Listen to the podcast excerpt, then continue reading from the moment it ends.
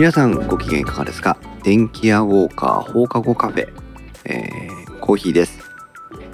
そして本日は、えー、バイトの大地君バイトじゃない。バリスタの大地君とマイさんのひまちゃんは欠勤でございます。ということで今日は一人でお送りします。よろしくお願いします、えー、今日は公開収録会場にタッツさんイクラムさんたい焼きさんと3名の方が今お越しいただいております、こうしてね電気屋ウォーカー最近ずっと、えー、公開収録を同時に行うようにしてるんですけども是非、えー、公開収録にお越しいただいてテキストなどでね交流をしながら皆さんと一緒に番組を作っていきたいと思います。よろしくお願いします。そして今日は実はちょっと出張中でして、えホテルの部屋からお送りしております。収録機材収録環境がいつもと違いましてえー、マイクは SM58 ダイナミックマイクを使っています。そして録音と配信にはポッドトラック P4 を使っておりまして今公開収録でお聞きいただいている音声もこのポッドトラック P4 で、えー、流れあの収録して配信してる音声でございます。普段ね家にいる時はポッドトラック P4 は使わないので F6 というね30リミットフロート録音ができるレコーダーを使って収録しているのでポットトラック P4 は残念ながらしまってあるんですけど今回のこの出張電気屋ウォーカー収録に際して P4 をね改めて出してきてえ今日使ってみたんですけど 改めての感想ねもう散々お話ししてるんで今更何を言うのかっていうところですけどあタッツさんありがとうございます。普通に綺麗に聞こえますということでいただいておりますが安心しましたが P4 は本当に簡単。USB-C ケーブル1本でノートパソコンとつないででマイクとイヤホンつないでおしまいです。で今日はまあね一人での収録だからパソコンの音の帰りを心配する必要はないんだけどパソコンの音もあの4番のチャンネルに、えー、入ってくるので それだけ。マルチトラックのレコーディングが1台でできる本当にセッティングとしては簡単だなというふうに思いました。皆様ね興味があったら、電気やインストチャンネルで私が配信しているインストチャンネルでも、えー、ポットトラック P4 の、えー、紹介をしておりますので是非そちらも合わせてねご覧いただければいいなというふうにお時間があったらご覧いただけたらいいなというふうに思います。で公開収録タイム、えーと公開収録会場ではえー、このディスコードの場アップデートによってね、えー、放課後失礼しました。公開収録会場の中からタイムラインを確認することができるようになっておりますので、えー、ぜひタイムラインの方でも交流をしながら配信を組み立てていきたいなと思っております。今日は11月11日ですけども皆さん今日は何の日かご存知でしょうか？ねいろんなこの1111にちなんだいろんな日にちが記念日がありますけども。今日はポッキーの日ですね。皆さんポッキー召し上がりましたか？うん。だからねポッキーの日だから食うっていうあれでもないですけど。是非何かそういう記念日にね過去つけてたまにはお菓子なんかも食べていただければいいなというふうに思っております。私はあ実は今日は何を食べたかというとえっ、ー、ときのこの山を食べました。さっきちょっとつまむつもりが収録前にちょっとつまむつもりがねもうあっという間に一箱食べ終わっちゃいまして。たけのこの里派だったんですけど私は。あのきのこの山の柄の部分が茎の部分が、えー、ちょっと美味しくなってるよっていうのを以前どなたかに聞いていやそうは言ってもねって私たけのこの里派で生きてきてるのできのこの山は食べないよっていうあれ？キノコの里？キノコの山？どっち？キノコの山だね。キノコの山。は食べないよというふうに言ってたんですけど、まあ、騙されたと思って食べてみるかと思って食べたらめちゃくちゃ美味しくなってましてね。困ったなというところで今日もキノコの山を食べておりました。さあ、えー、電気ウォーカー放課後カフェ会は皆さんからのお便りを、え、中心にお届けする配信会になっております。たい焼きさん、キノコの山の石突きの部分。まあまあ、石突きより上の部分ですね。ですけども。なので皆さんからのお便りなんかもご紹介しながら今日もね、お送りしていきたいと思っておりますが、えー、だいぶ前になってしまいまして、えー、ちょっとタイムラグがありますけども、ぜひ、えー、皆さんも過去の配信なんか思い出しながらね、えー、お話を聞いていただきたいなと思いますけども、2022年9月の末頃にいただきましたウォンバットさんからの、えー、メッセージです。炊飯器の回聞き始めました。いやー、深いですね。まあ、毎日使うものだが、ね。ああ、新潟では最近、新之助という新品種のお米が出ています。実は一等米しか出荷できない仕掛けになっている高級米です。コシヒカリより後に、コシヒカリより後に刈り取るので、雨、台風の影響を受けやすい。おお、そうなんですね。でもうまく育てば美味しいお米です。ということで、新潟のお米、新之助というのがね、最近新しいブランドとして出ているようです。きらめく大粒、コクと甘みが満ちている新潟米新之助というね、キャッチコピーのようですけども、ちなみに我が家では女房と二人暮らしなので、朝に炊飯して朝食と弁当、残りは夕方まで保温して夕飯に食べます。余ったらワンコに一口やって残りはお皿に盛って次の朝食べます。食べているのはしんのすけではなくコシヒカリ。ご紹介いただいたのに食べているのはコシヒカリというね。コシヒカリは冷めても美味しいということでコメントをいただいておりました。炊飯器の回ねお米の話もいろいろしましたけども皆さんはどうですか？新米の季節にもなっておりますけども。炊飯器の回ね聞いていただいてどんな感想をお持ちでしたでしょうか。我が家もね炊飯器っていうかお米か。お米あの番組の中でもお話ししましたけどもえっ、ー、とお米の話したんでね番組の中でもお話ししたのがえっ、ー、と晴天の霹靂青森のお米を食べてるよということで、えー、いたんですけども 先日知り合いから「新米だからどうぞ」って言って1キロぐらいの小さい袋をねいただいたんですけど地元のお米なんだろうと思うんですけどとても美味しくてねあのやっぱり農家さんから分けてもらうお米は美味しいなというふうに思った 最近のお米の感想です。皆さんのお米どんな風なお米選びをしてるでしょうか。はい。そして、えー、次のもう一通今度はお今日もね来ていただいてますイクラムさんからの えー、2022年10月12日にいただいたコメントをご紹介します。電気ウォーカーカメラ、カメラ3人会20、カメラ、カメラマン北沢さんに見るプロの世界聞かせていただきましたというところで。私の場合はインスタグラムをアウトプットの主にしています。年に一度 Apple ユーザーグループで写真展をするときにプリントするとモニターとプリントの見え方の違いを実感します。ね、イクラムさんはねよく野鳥を取ってる方ですからそういうところがね、えー、このディスコードでもね時々共有していただいてますし私はあのイクラムさんとフェイスブックでもつながってますけどもフェイスブックのところでもね写真が投稿されておりますが野鳥は近づけたら嬉しいしつい大きく撮りたくなりますインスタグラムでは大きく写すことや色が派手な方が受けが良い気がしますなるほどね。映えるってやつですね。しかし背景を入れて主役の野鳥を小さく撮影したり、落ち着いた色の写真は紙でプリントした方が映えます。そういう意味ではいつか個人で楽しむ紙の本にしたいですね。選別が大変そうですが。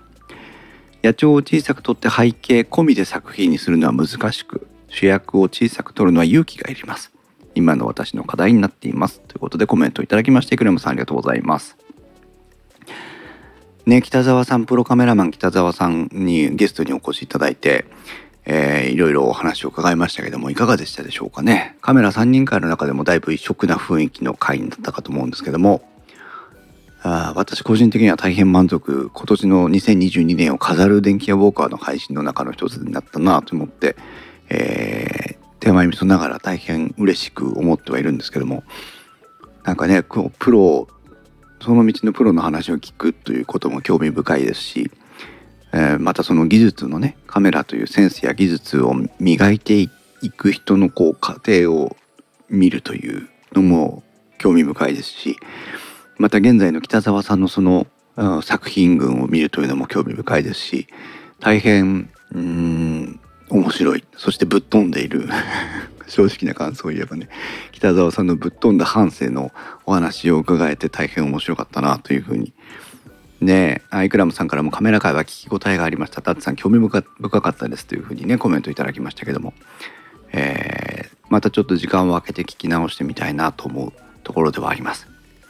北澤さんはねあの本当はあの当日話を伺おうと思っていた偏った機材の話も大変あの豊富にお持ちの方なので、えー、また機会を設けてねあ慎吾さんとか木澤さんとか、えー、交えながらあいつかそういう偏った機材の話ができればいいなというふうに思っております。北澤さん本当にありがとうございました。そしていくらもさんもコメントありがとうございました。続きましてメールでお問い合わせフォームからメールでいただきました。えー、っとね、ピロシさんからです。えー、10月30日にいただきました。電気屋ウォーカーのコーヒーさん、タイズさん、こう言ってんのひまちゃん、こんにちは。いつも楽しくポッドキャストを拝聴させていただきます。さて、我が家では使っていますドライヤーの機嫌が悪くなり、そろそろ買い替えを考えています。やはりこの手の使い心地は家族の女性陣が敏感なようで、ここで普段より電気屋ウォーカーを聞いている者としては昨日聞いた次期機種選定の助言をしたいと思うのです。そこで過去にドライヤーのテーマの回があったと思い出し第122回ひまちゃんの気になるドライヤー選びを再び聞いていますが2020年5月の配信ですのでもう2年経っております。2年も経つと事情が変わってくるかもと思うのです。そこで最新情報なども含めアドバイスしていただければと思います。いかがでしょうか？というふうに、えー、コメントをいただいております。えー、ピロシさん本当にメッセージありがとうございます。ねドライヤーの会、えー、ひまちゃんがね、え、今電気ウォーカーに参加していただいて何年になるのかな？3年目ぐらいになりますけども、え、女子ではありますけども非常にあのガジェットとかにね興味の強い、え、方ですからいろいろ興味を持って調べてきてくれたりお話をしてくれたりということで私も電気やウォーカー的にね、あの、いい味付けになってるなと思って感謝もしていますし、皆さんもきっとお楽しみいただいてるんじゃないかなというふうに思っておりますけども、ドライヤーの回の、まあ、リクエストということで、これはね、あのー、先日またひまちゃんがプライベートの話でね、えー、ドライヤーはこれみたいな話をしてたので、ちょうどいいきっかけになるんじゃないかなと思うので、まあ、ひまちゃんに相談してまた、えー、ドライヤーの回をね、そう遠くない未来にピロシさんのところのドライヤーの買い替えの前になんとか情報を出していけたらいいなというふうに思っています。ちょっとひまちゃんとね相談をしてみたいと思います。ピロシさん、えー、重ねてコメントありがとうございます。皆さんからもねそういうなんかリクエストがあるとまあどういうことに興味をお持ちなのかなっていうことも知りたいですしなんかここが聞いてみたいみたいなねあのポイントもあったりすると切り口の一つになるなというふうに思うので、えー、ぜひえー、お気兼ねなくですね、えー、放課後カフェ会宛てに、えー、メールやメッセージを送っていただけると嬉しいなというふうに思っております。えー、その他、ディスコードの電気屋のネタ探しにいただいた投稿から、もしちょっと興味深いのがあれば、えー、ご紹介しようかなと思って今、あつらつらと、ログを遡っておりますけども、どこぐらいまで遡るのかな。えー、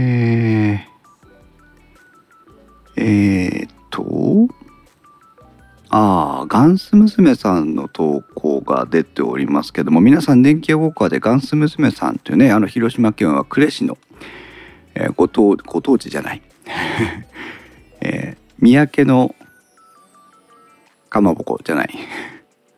三宅のガンス、三宅水産というね、えー、練り物を作ってる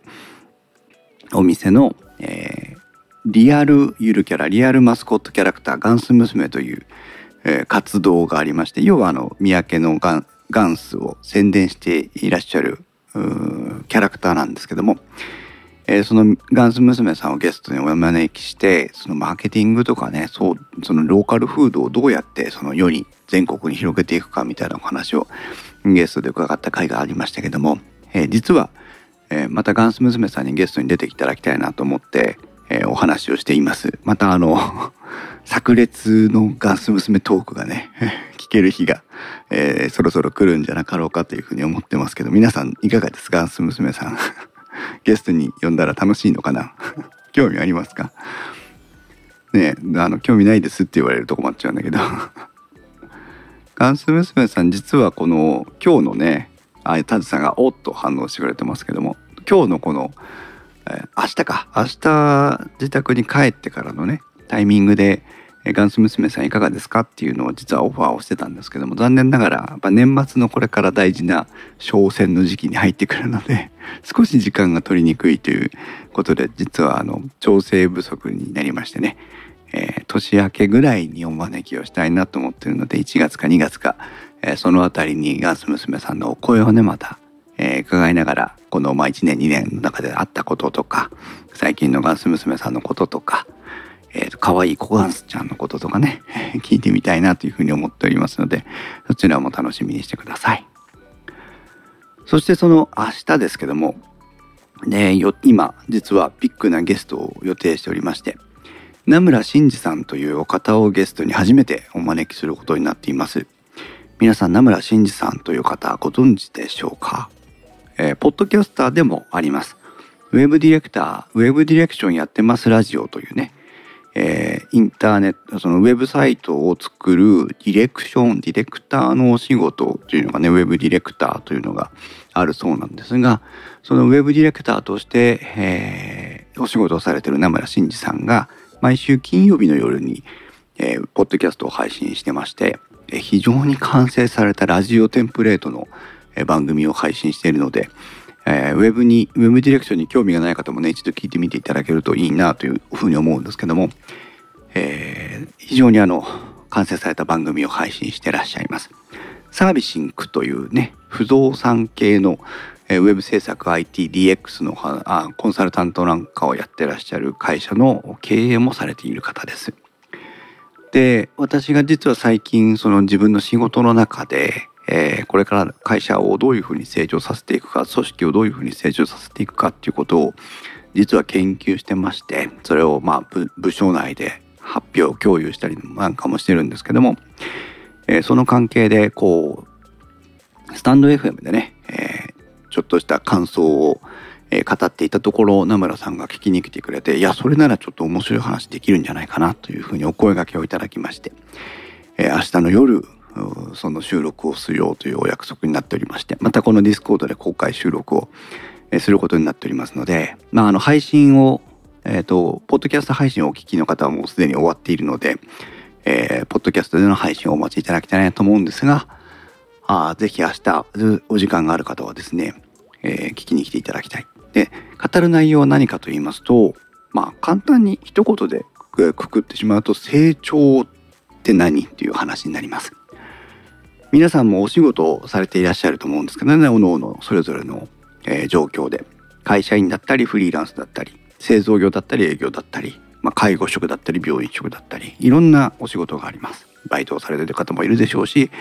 まあ、学業に専念されてる方もいらっしゃいますね。もうリタイアして、えー、今は家庭と、まあ、家族の面倒だけが仕事ですよっていう方もいらっしゃるかもしれません。いろんな立場状況の方がいらっしゃると思うんですけどもえー、そういう人たちが仕事に限らず趣味に限らず、えー、いろんな物事を見た時に成長をしていく必要性って何？とかね、えー、成長をするにはどうしたらいいの？成長を妨げてるものは何？っていうね。いややる気はあるんだけど組織が上司が悪くて成長できないんですよ。ね。会社出る釘は打たれるしみたいな。そんな悩みが皆さん、俺、おのおのに、まあ、大なり小なりね、そういうものを、まあ、囲もっていたとか、え現在それにさ、瀕しているとか、あと、まあ、フリーランスの方なんかだと、え、お客様や、えー、なんだろうね、下請けさんとか、外注する人とか、いろんな人との関わりの中で、えー、なんかこう、期待した成果を出してくれないとか、お客様とのコミュニケーションがうまく取れないとか、まあそんなシチュエーションで自分を成長させていくあるいは関わっていく人たちを成長させていくにはどういうところを見ておいたらいいのかなみたいなことを、えー、名村さんにいろいろ伺っていきたいというまたちょっとでいつもの電気屋ウォーカーとは経路の違う回になりましてまずはゲストなんでね私のわがままで、えー、番組配信させていただきたいなと思うので、えー、ちょっと電気屋ウォーカー家電ネタではありませんけども是非ちょっとお付き合いいただきたいなというふうに思っております。はい。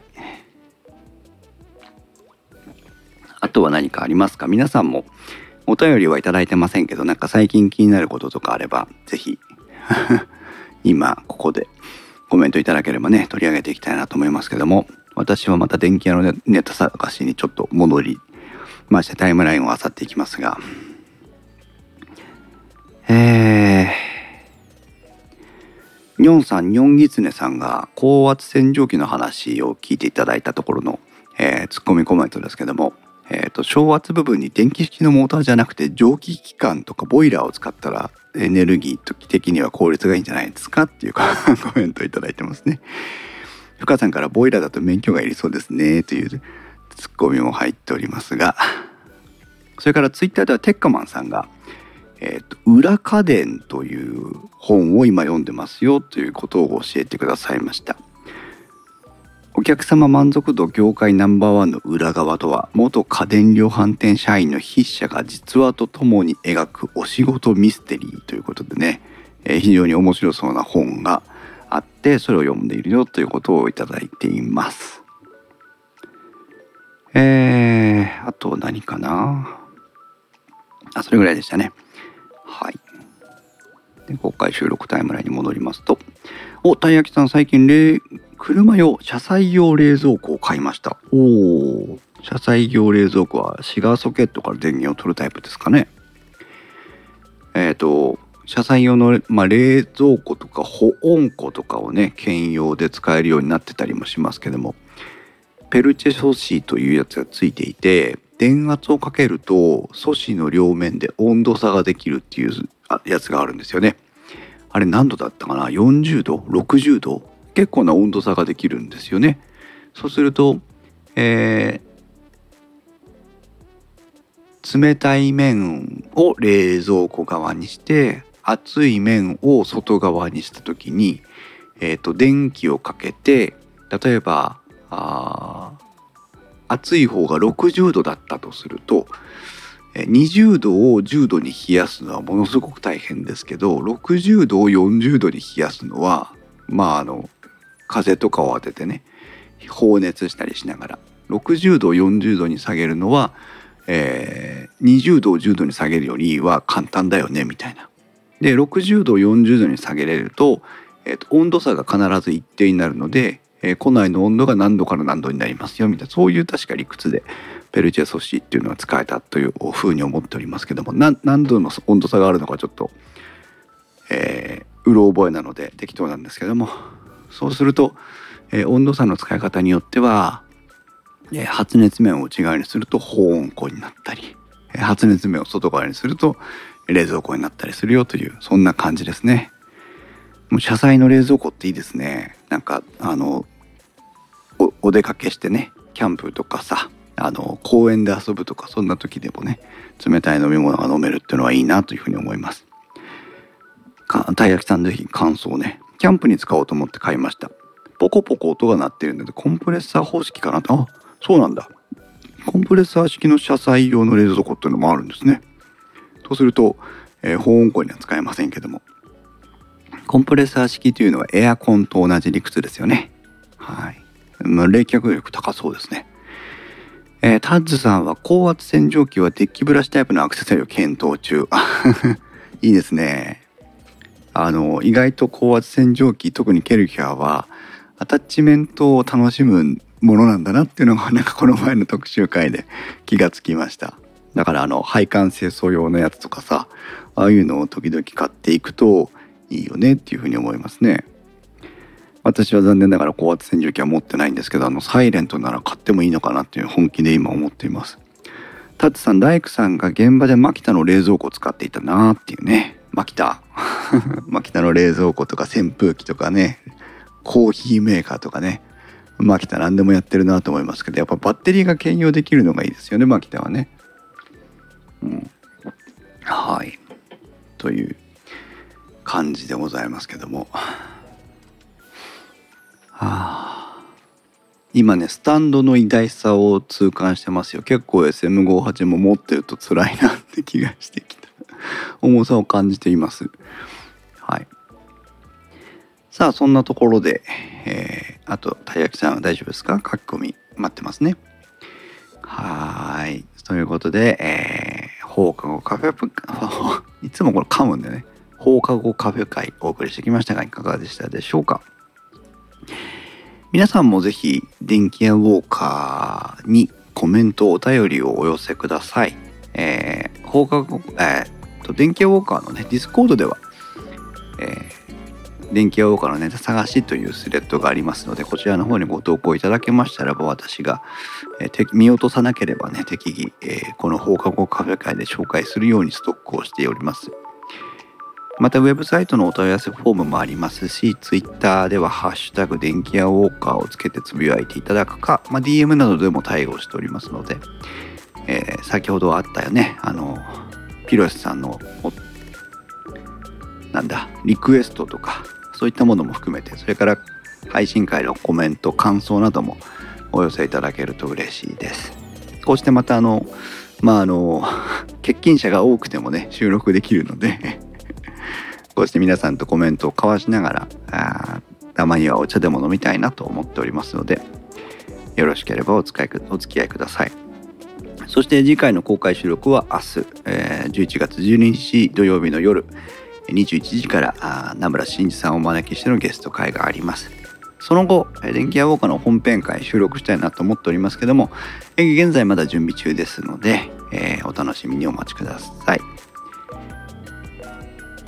はい、ということで、電気屋ウォーカー放課後カフェ会お送りいたしました。お集まりました。お集まりいただきまして皆さんありがとうございました。それではまた次回の配信まで。さようなら。